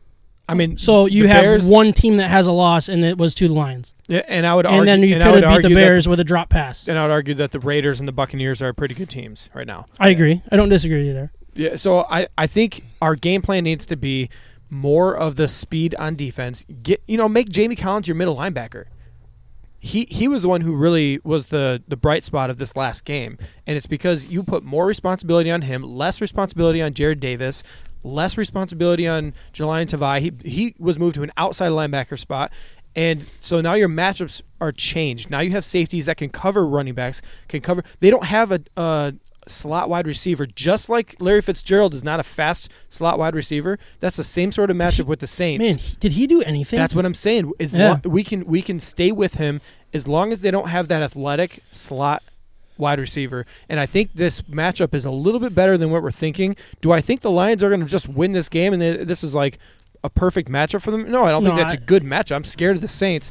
But I'm but I think the game plan from the Cardinals can be translated and transferred directly to this game. Keep the speed on the field. Let Tracy Walker run all over the place. Make him your best defensive player and let Collins do the rest. I think scheme wise, you have a scheme that can limit the Saints. I do. I think Kamara obviously you have to you have to contain him. Um, but I think offensively, I see so many opportunities and mismatches. I like the wide receiver depth. I think they can ins- expose the Sa- uh, Saints secondary the way the Packers is. I mean, Lazard had six catches for 146 yards. Lazard. They didn't have Davante Adams. It feels like you know you pick your poison with Marvin Jones and Kenny Golladay. One of those guys are is are going to have a massive game because they just don't have secondary to shut down this offense. Um, also, the the Packers tight ends they combined for nine catches and 140 yards. You're telling me Hockenson and Jesse James can't do the same thing? I mean, how many drop balls do your tight ends have? You guys are are weak at tight end in a lot of ways. If the, if the Packers balls. if the the Packers expose the Saints with their tight ends, tell me the Lions can't do that. As long as your coach's game plan wants to do it. Yeah, agreed. I agree. I think I think on paper, and that's what I'm saying. On paper, they have what it takes to. Right. And, and honestly, I don't want to say it's an easy game because it, that is very foolish to say. Ah, I that's far from completely it. agree 'Cause with it's that. Not, yeah. But They they almost beat the Packers. not really. It- it- Th- That was a Uh, good game. It was a very, very back And and, we're forth, talking hard fought game. and we're talking about the Packers who just demolished us, where we didn't have a chance, all over the so, field. anyways, moving forward, I don't know. I think if you remove the, the names about ab- around the team, you compare them head to head. I really think more people would pick the Lions than feel like they actually would. I think that this is a much closer, evenly matched You're just game. saying the I- matchups. The are- matchup is closer- Can, can help. I, yeah, I do. I, I really think I, I I'm I don't know. I, I have optimism going into this game, um, but well, I mean, we'll see. I mean, obviously, I think if if Hockenson is the, uh, a main part of this game plan, that would make me really really happy. But I also want the running backs to be the focus in this, so we can target uh, mismatches because I think D'Andre Swift needs to be more involved in this offense. that We- I am surprised on that front. I am so surprised that with with the hype this guy got, with the the love of the pick from the fan base, how is this guy not more involved? Something's something's off. Well, and Kerryon Johnson, both of them. Look again. I listened to your guys' week two or podcast about the about the Lions, and we were talking about how they got away. Every single one of the run, Lions running backs had a good game in week two against the Packers, where they got killed. But all three of them were really good. So I think that needs to be the focus of this offense.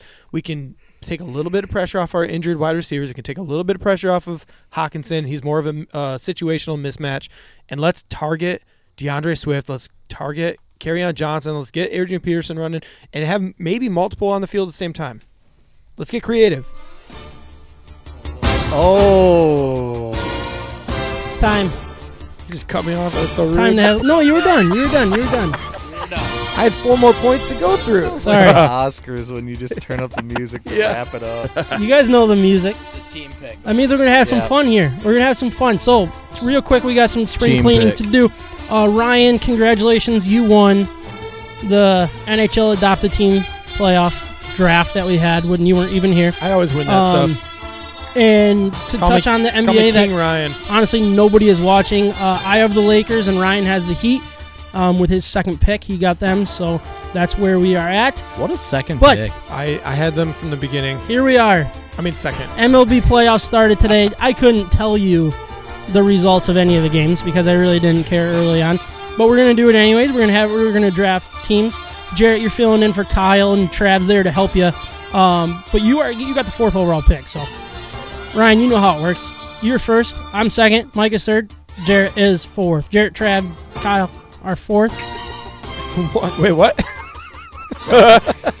Threesome. Well, Kyle's gone. So. But You guys, won my E. he'll get the credit. All right. So Ryan, you're you're on the clock, buddy. Yeah. So I mean, I there's a lot of teams that I really want to pick here that are kind of sleepers, and I'd love to take them right now, but I'm not gonna be stupid about this. I'm gonna take the Los. Oh, Whoa, pick, whoa. pick pick is in. All right. Sorry. Oh, whoa, Yeah. whoa. Thank you. You're taking the Dodgers? Yeah, Dodgers. Yeah, Ah, dang it. Have to. For Grandpa. Have to. for For our Grandpa dads. And dads. All Sure. right. All right. I am next. And I am going to jump down a couple here. I'm not going to take the Yankees. I'm going to take the Minnesota Twins. Oh, you bum. Oh, they just lost today. Well, I didn't, One my pick is away. in. They're one loss away. they are. The Twins. I'm taking the Twins. It could happen tomorrow. Oh dang! I didn't know that. well, my first pick might be gone by then. All right, Mikey, you're on the clock. Oh, pick is in. I'm gonna go with the New York Yankees. Oh, disgusting. Yep. You know Jarrett wasn't going to take the Yankees. Kyle, give me some love, buddy. All right, Jarrett and Trav, you guys figured out. I see you guys are arguing. Trav over doesn't there. like my pick, so we're gonna switch here on and off. You taking the Rays? We're like Tweedledee, Well, Tweedledum. you, you no. guys, you guys have back-to-back picks. So oh, we do have back to back picks. Let's go. All right. quiet, so- quiet, please. uh, Sorry. Anyways, is your pick in? You're just yelling. the pick is in. Uh, we're gonna go with the Cleveland Indians. Ooh, Beaver. It's a Yeah, reach. Beaver fever. Beaver. All right, Trav. Trav, I'm gonna let you pick this one. I Tell- have tell us when your this pick's team, in. but you go ahead. Pick is in. The Tampa Bay Rays. Oh wow! Ah, dang it. You guys are leaving a nice team there that I really want badly. I know. Micah, you're on the Rays clock. just won though too, so we're in. so we can do- All right. Pick is in. I'm gonna go with the Chicago White Sox. Ooh, It's a good pick. I'm, It's a good I'm- pick. They're dangerous. I'm really excited about Not a good. a pick. couple teams that I could have here. No, I like I like that pick. I, th- I think they're one of the best offenses in the game. Top to bottom, they have one of the best. Yeah, I mean, I love their Their, their, their offense nine. is stacked. I, I so good. they scare me. Yeah. yeah. All right, Ryan, you're on the clock. I get two picks here, right? Nope, I get two picks. Actually, no, I'm on the clock with one pick. You're on the clock, man. I'm on the clock with one pick. My bad. All right, I'm going back and forth between the. Never mind. I'm not gonna say them Same out loud. forfeit as pick. I'm gonna go with. Uh, I took them early on, like when we were previewing the season. I'm gonna take them again. I'm gonna take the Braves. My pick is Oh. in. Really? Garbage. Your pick was already in. It's still the Braves. I take that back. All right, Ryan, you got back-to-back picks here. Here we go. All right, so Verlander's injured. That makes it hard to pick to take the Astros. It's not. It's not an easy pick there. But you're gonna do it Um, anyways. you no, said, I'm not right? gonna Are do your it. Picks They in? won You took already. the Astros. All right, he took the Astros, guys. He took the Astros. All right, you got you're back to back. No, I'm just. what do you got, Ryan? Tell us when your picks in. Oh yeah, the pick is You're in. looking at scores. You're not supposed to do that. He is literally You're supposed to pretend updating today. Did, himself what's supposed to happening pretend tonight. today didn't happen. San Diego Padres, Dang, baby. That's what I wanted. I was hoping they would fall to me. It's All okay. right. I thought okay. you for sure you're gonna take Not mad the about it. You're a little mad though. You said No. somebody took the Indians, Yeah, right? my I feel like. I'm falling Yep. behind my cross offs. All right, the pick is in for my second, or I guess third.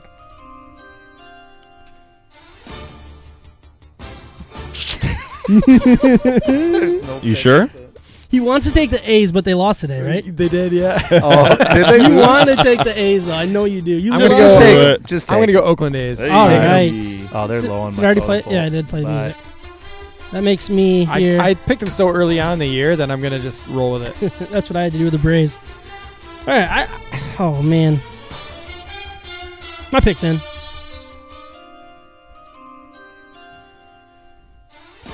How many years has it been since the Cubs won it? Hundred and uh, well, Well, hold on, no, one, it's two, like- three- oh yeah, like No, wasn't like it two like- years. Yeah, oh shoot! So they're not gonna win it for another 110 or something, right? correct. All right. Well, I'm just I'm gonna take them anyways. Oh, Say wrong. alright. Cubs win. I took the Cubs. All right, Micah, Still, you we're good. are next, buddy. My Pick is underdog in. pick. I'm taking the big red, baby. The red. No, that was my underdog pick. Cincinnati. That's my underdog pick. They're, they're next. They're next on the list. It's not like it was a reach either. I had them fourth. I have them going to. They were my fourth team. All right. Yeah, that would have been the very last pick of the draft. oh no, No, it mind. wouldn't. That'd They have were my fourth pick. All right, you No, guys, are, yeah. Travis and Jerry, you guys got you guys got back to back picks here to finish your really lineup. Screwed it up because I wanted the Reds. Well, there's a lot of teams to choose from, so don't hurt You yourself. know what? Astros won today. Rompe, rompe. Daddy Yankee, Yankees. Yankees already took. The pick is in. Yankee- No, Yeah. Yankees already were already Yeah. taken. Micah got him. good. That's all right. Fine with me. I'm glad I didn't want to go. Hey, give me the Stros. those cheating sons of guns. If you're not cheating, you're not trying to win. So go Astros. That's like why we need some more. Don't Astros. say that about New England Patriots, but well, true with the Patriots too. all right, I Trav. went Astros. Tell us when your picks in. For it. You go for it, Trav.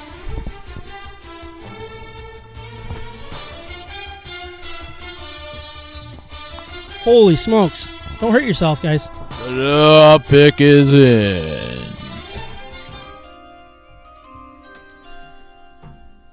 St. Louis Cardinals for Mike Micah's brother. Is he really? Oh a, Oh my is he? gosh, dude! I, why is he a Cardinals fan? I have no idea. Is he really even a Cardinals fan, or is that just 1998 I'll never get that he it. did that? I think it was 1998, but he's just sticking to it. Mark McGwire. Be, well, he doesn't stick to hockey teams, so I'm I don't know why he stuck to the Cardinals. I have no idea. A Very- Smith, a Smith very with a weird. weird. with a weird team. That's weird. Hey, whoa, whoa, right? whoa, whoa! I think that's that's What? fair. What? That's fair. What? Micah, you're on the mocking clock. my family. Oh, yeah, Jarrett's the Come weirdest on, one. I didn't man. mock your family, did I? Oh, he did for weird teams. I'm like, Oh no, yeah. Think You're, I you're, it. you're Yeah, the speaking weirdest, to yeah. the The song's only yeah. so so long. Let's calm down. All right, It just repeats. uh, good team, Trav. the pick is in.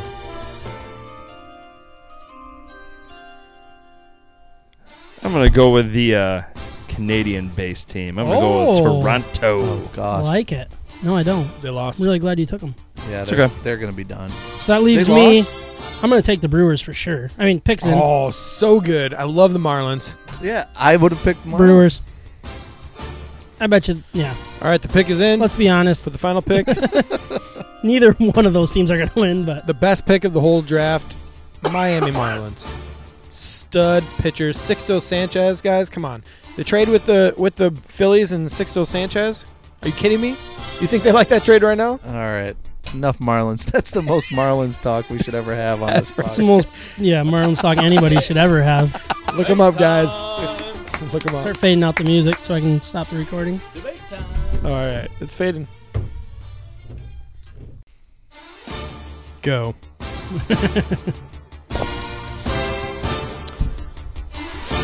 All right, guys, you know that music. It is time to make our DeHops Brewing Company Cafe picks of the week. But before we do that, I want to remind everyone to stop into DeHops Brewing Company and Cafe for some of the best beer in West Michigan. The family friendly atmosphere is perfect for whatever you have going on. And if you mention State of MI Sports, you can get a nice little discount when carry out uh, growler or on your first pint when you dine in. Whatever your beer of choice is, we're sure DeHops will have something that you like just as much, if not more. Please keep an eye out for some of their great beers at your favorite local beer store, or you can carry out a six pack or their double dry hopped New England IPA, Seven Secrets.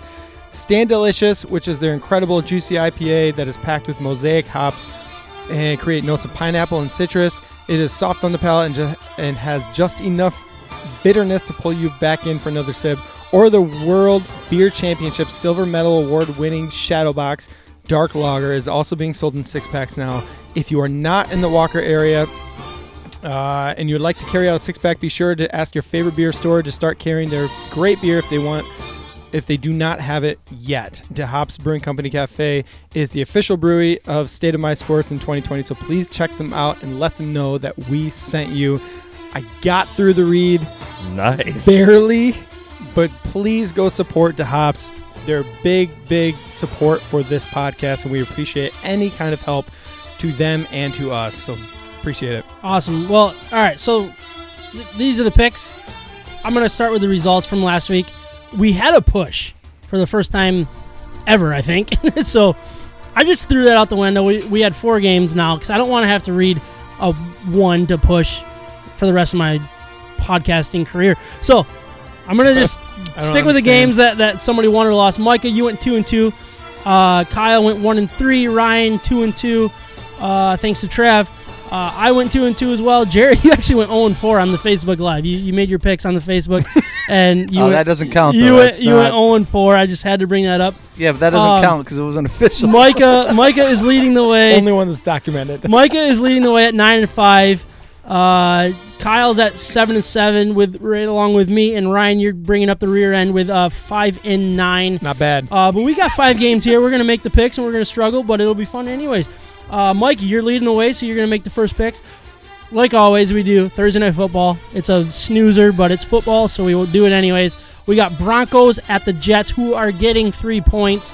What are you feeling with that one, Micah? This is a really bad matchup. Yeah, you got the third string Broncos quarterback against the the Jets, who are terrible. Third string franchise. yeah, right.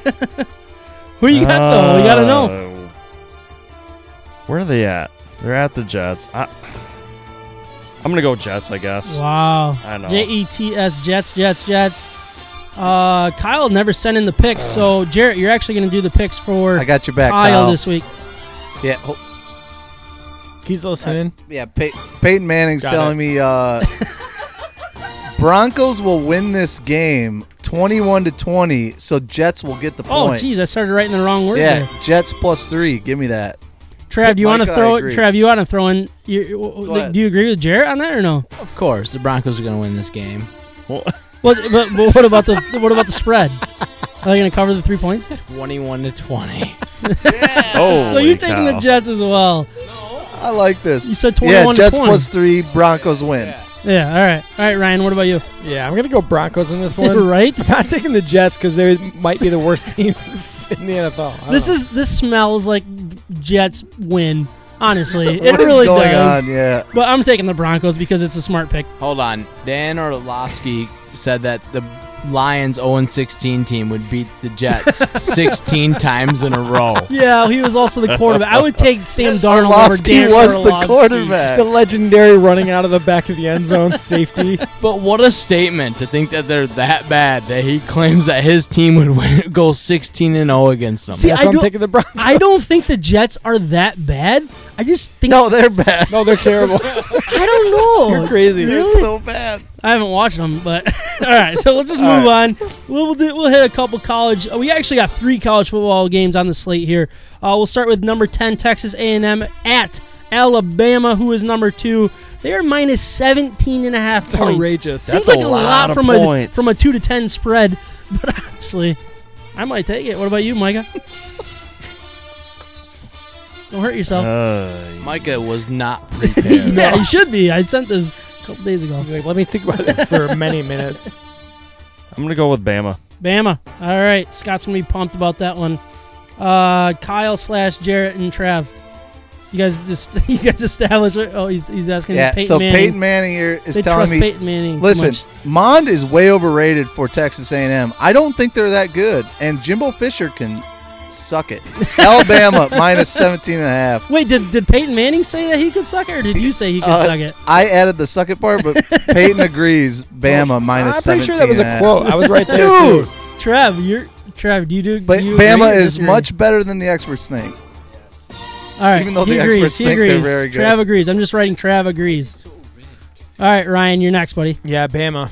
All right, I think That's Bama. it's outrageous. 17 and a half points. It for is. a I 10 just don't think matchup. Texas A&M is that yeah, good. Yeah, I agree, Yeah, I though. agree with that. I feel like it's just overrating. Vegas always knows. Texas A&M big time. All right, so here we are. We are at number eight, Auburn at number four, Georgia, who is minus six and a half. Michael, what do you got with this one? I think Auburn's overrated, as they usually are. I'm gonna go with Georgia. Jarrett? Um, so I love this is this is a very good spread. I think it's gonna be close to this, but Auburn, Bo Nix is good in big games. Give me Auburn plus six and a half. 27-21. Georgia will win, but Auburn will get the points. Trevor, do you agree with that? 100%. You're not. You're just not. You're just not in a disagreeing mood. We've disagreed way too much today watching the debate. What did what did you guys just pick? Georgia? Ge- Georgia's Georgia? gonna win, but Auburn's gonna get the points. Auburn with the spread. All right, gotcha. Ryan, how about you? I think this game will be really telling for Georgia because we don't really know how good they are yet.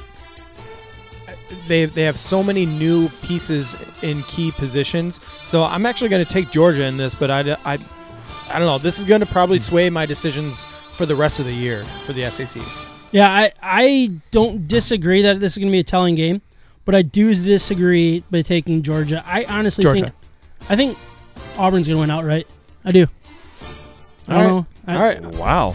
game So I'm gonna. I'm gonna get I'm gonna take the points, points, fellas. fellas. I'm gonna take He- the points, but I think they can No, win I'm this getting game outright. points. I really I do. think that's just a, a pick to try and get ahead. No, it's really not. I like Auburn better. I think they're more Really? proven in, in the key positions Me in and you, this, in Micah. this football All right. game. So that's where I'm going with that. Uh, we got one more. I said Navy versus Army, but that is not right. It is Navy versus Air Force, and we got Navy Versus. They're minus three um, against Air Force. I, right? Is that right? Yeah, Navy Air Force. All right. Plus This is six. not on my list. Oh yeah, I switched it. I was sent it. plus I six. sent it today. I, we we got rid of the Tennessee game. We're not doing Tennessee Steelers anymore. Yeah. Um, Navy is minus three against Air Force. Uh. okay. It's a It's huge a change curveball. It's called a change up, or yeah, maybe it's Yeah. a curveball. I I've don't never know. been good at hitting changeups, so I don't know. So this Go is- Navy. This is a change up. All right, Jarrett. I had a different Crab? spread here, so I had Air Force plus six. Uh, I have Navy winning the game 27-24. So push. No, you can't do that. I'm gonna, I'm gonna go balls out. Push. Jarrett's gonna. Kyle, you're killing Kyle. The Kingslayer. They call me the Kingslayer. It's gonna be a three point game. Maybe we'll win by three. Three and a half. Push. Got Hold it. on, I'm gonna. Oh, it's a three and a half. I think so. Oh, we're not pushing have, three I and a have half. three. Hold on, hold on. Out of the water boy, like How do I I even want find to it? push. Oh yeah, it is six and a half, but it was three when I said it earlier. What? It moved to six and a half, but we're sticking with three. Okay. I. Oh well. In that case, oh, Push. Give, give me a push. What is going on? we'll take Navy winning by 17. All right, I'm gonna stick with that. All right, so you got Navy. You got Navy either way, right? Six and a yeah. half. Yeah. It's three or six and a half. What are you doing? Navy. All right, I'm doing Navy as well. Navy plus 28. Air Force is not gonna keep this game close. I'm sorry, they're just not. So No good. that was on my end. I, I don't know what happened there, but we can end with our Detroit Lions. They host the New Orleans Saints, who are a four-point favorite. what are we doing here, boys? what are we doing? I- What are we doing? Four's not that many. It's not No. as many as I thought it was going to Not be. that Just trying to sway these fellas' picks. Uh, Micah, Saints. I think you're taking that to gain a point on me. No, it's gonna be Saints by two scores at least. Peyton no Manning's chance. talking. Hold on. Peyton, Peyton Manning's Manning. talking. All right, hold, Yep. Here we go. Uh, two-time Super Bowl winning Peyton Manning has informed me that the Saints will get minus four. It'll be 28 to 23. So it is a close to the spread. that's but- five. It's a ridiculous. Yeah, it, I'm not score. pushing this one. Saints will get the minus four. Trav, do you agree or disagree? Peyton Manning, the one plus one winning Trevor's just nodding. championship. He's just nodding. He just doesn't have anything to say. He's just nodding. Five. he just nodded again. Lions win 31 27. Let's go, Ryan. That, I mean, that's a little foolish to pick the Lions in this game against the Saints with the matchups that they have. You're doing it anyways. You're gonna do it. I can tell you're gonna oh, do here we it. go. Oh he's gonna pick them to win. I know he's gonna do it. Picking the Lions, guys. Come on Oh, now. Let's go. Wow. I don't have a score, but I'm just picking the Lions. Yeah, we don't do scores here. Jarrett just brings that thing. They must do that on the Disney podcast. Yeah, that's a Disney thing. Never. They're like they keep two, score there. two and a half hours for this line, plus or minus go. He's like two hours, 42 minutes, Well, and 38 seconds. Well, during COVID, you know, it's kind of cut down. for the Home field advantage to the for mask the, wearers. for the Avatar line, we got it. My Crushed it. Over under. the wait time for Oh, Avatar. Look, I'm taking the Lions plus Sky. four. What is it like? Fly, There's fly sky. zero Rite of question. I'm going to take the Lions over plus under, four. hour and There's zero half. questions. Lions win this game. No, They're the two and a better half. team. Lions are the better team. They're going to win. They're going to be 2 and 2 going into the bye. They got the easy schedule. We're looking at it 11 10, 10 11 wins. 11 and 10. It starts now. but what it about starts the, now. But what about the Avatar ride? That's the real question. Turn his mic off, please. No, this is my podcast, Micah. Turn oh, your, I thought it was our turn your, podcast. turn, your Oh, Pack- Lions? turn your Packers mic off. This might be the worst ending to a podcast. Well, we still got beer grades. So. Oh, yeah, we do have beer grades. Well, we can make it worse then.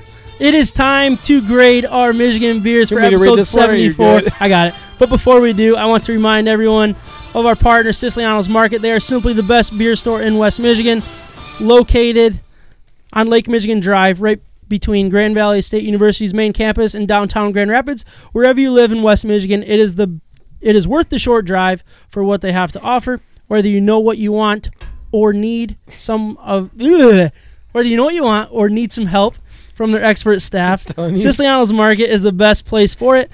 They not only have a massive and up to date inventory of the best craft beer across our great nation, they are individually priced so you can mix and match to build your own six pack. They have a great selection of craft beer, specialty wines, spirits, ciders, coffee, tea, tobacco, and cigars. They also ha- have the largest selection of homebrew and winemaking supplies in West Michigan. People are really mean here.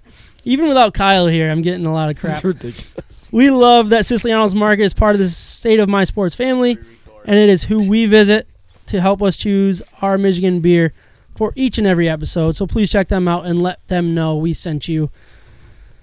Oi, oi, oi. It was a fun debate. Not the Lions Saints matchup, but a different debate. All right, hmm. Jarrett and Trav, you guys just just take it over and All tell right. us what you guys are drinking. So Give it a I grade. have Larry's latest juicy IPA. So again, the name comes from Larry Bell, who is the owner of Bell's Brewery. Is it Bell's Brewery? Bell's, yeah, Bell's. Bell's Brewery or Bell's Brewing Bell's. Company. I have no Uh, idea. Larry's a good Bell's man. Brewery, yeah. Larry's a good man. Uh, did a good job. He started experimenting with beers 1985. Uh, again, this is a juicy India Pale Ale, six percent. Uh, Larry, I got to talk to you straightforward. I it's okay. It's nothing crazy, um, but nothing bad, but nothing great. I'm gonna go average here, six five. Six five. Wow. Larry, let's let's meet up. Maybe you can give me another beer, and I can give you a better one. But Is that kind I of wonder low if- for you? I wonder if his lowest is better than his six latest. five is pretty low for me. Yeah. Watch Peyton. All right, Trav, you were drinking all day. You didn't give it much of a description, but that's okay. Just tell us what, like, tell us a little more about it. Maybe Once if you again, want to. this, this is what I go to when I just want a beer and drink it all day. So, uh, pretty simple. Oh. This is a Um, disaster. Yeah, I'm gonna go with just a simple like seven five. I don't love it, don't hate it, but I go to it all the time. But it's not my favorite. and Peyton Manning is here, What was the score? Seven five. seven five. All right. All right, we have our wives here, like Ryan and I Jeez. do, and it is there's a lot of giggling Distracting. going on in the background, and it's just it's just the way it works. But that's okay. We are way more professional. Than I'm this. okay with it. Micah, what were you drinking? No, Tra- you got to stay for the out song. Uh, tonight I'm drinking the bold, the smooth, and the creamy peanut butter porter from Saugatuck Brewing. And it is exactly what it says. It is bold, it is smooth, and it is creamy. Probably a little bit more on the creamy side. There is a ton of peanut butter in there. And that's what I like about these specific peanut butter porters is when that peanut butter flavor is strong Yeah. and it is, and it's easy to drink. And it's only 5.7 alcohol content. Yeah, so it's not too heavy. It's not too heavy. You're not going to fill up on one, so you can really sit back. Drink all four. Real, uh, yeah, enjoy all four, all six, or however Not many better. you buy. But I'm going to go with a. I'm going to go with an 8.8. I really like that beer. Wow, it's a really nice score. Wow. Eight point eight. Yeah, it's a Is good, beer. Is that good among beer. the highest you've ever rated? No, no. Okay. Well, Mike, Micah uses that's the a ten high rating. scale. Yeah. I'm usually out there. he's like Okay. an eight to ten scale. Solid. All right, Ryan. All right, you got that so- nice little peach one going. Yeah, for sure. Raz peach, raspberry peach sour from Brewery Vivant, and uh, I'm t- this is this is really good. So the description talks about like the little uh, acidic side to this, like the little punch right at the very beginning, and it delivers. It's perfect, and I, I, I think it. It's either that I'm really into these sours lately, and I think maybe Arvon got me into this whole thing. Yeah, yeah. Um, but you know this, they, they really pulled off what they're really going for with this. So the description matches exactly, uh, exactly what you're going to be experiencing with this beer. And so for that reason, I'm going to go eight six. This is a very very good sour. Nice. All right, I am drinking uh, from Arbor Brewing Company the their Huron Haze. It is their New England style, their latest New England style. They, I mean, they they explain it by saying loads of mosaic and citra dance against the soft, pillowy mouthfeel of oats and wheat. Uh, it has a smooth malt body, and it gives way to a sm- soft sm- finish with balanced bitterness. I'm really nervous with my wife sitting here. I'm not gonna lie. this is making me really nervous. I don't read in front of her for Yeah. a reason, and here I am reading in front of her for Peyton helps. a dude. different. Thank you, Peyton will tell you Not- what to this say. is not the Peyton that would help me in this in this moment. uh, but you know, it, it's a really good beer. You guys know how much I love the New England style IPAs, um, and I, it, it was solid. I'm gonna go with a seven eight. Not my favorite, but good enough. But good. It's good But the grade. the girls are drinking wine. Do you guys want to talk about your wine a little bit? vino. Bota box. Well, I, I'm drink I'm drinking boxed wine because it's cheap. Franzia. No, no, no. Vino. Bota box. Vino. And, uh, it's a Cabernet. It's very nice Cabernet. What is this accent? You all It's of a sudden just. A, I don't know what just happened. No, what wine- when I drink wine. Yeah, wine wine comes from Accent Italy really only, comes nothing out else. from Italy. It's a nice boxed wine. Okay, four bottles per box. it's very cost efficient, and it's it's okay. It's fine. That's very nice. one to ten scale. Okay. Uh, seven. A good seven. seven A is good an seven. okay It's a good average. seven. It's fine. It's Yeah. good. Yeah, Kyle would say that's kind of like a noob kind of grade because Yeah, you, you went, you can't went just say seven. just seven. You need a point in there somewhere. Yeah. All right, Andrea's drinking the same thing. We just need a grade from you, unless you want to ex- describe it a little bit more. Well, I got the wine from Jill. Thank you, Jill. Thank you, Jill, for the wine. This is the the exact same wine. Um, and uh, Rating. it's not. one to ten. Don't be a noob. It's just something to drink. Um, a six point four. Ooh, Yeah. So Okay. a very She's- she's more of a- professional grade. More of a wine snob, I guess, but Yeah, uh, that's just the way it works. snobby answer. and there's nothing wrong with it. But uh, we Travis just want to leaving. thank you, thank you guys for recording. Obviously, really appreciate it. It was a, a very different night, but a fun night. Uh, and thank you all for watching and listening. Really appreciate it. We'll talk to you guys next week, if not sooner. Bye, everyone. Feeling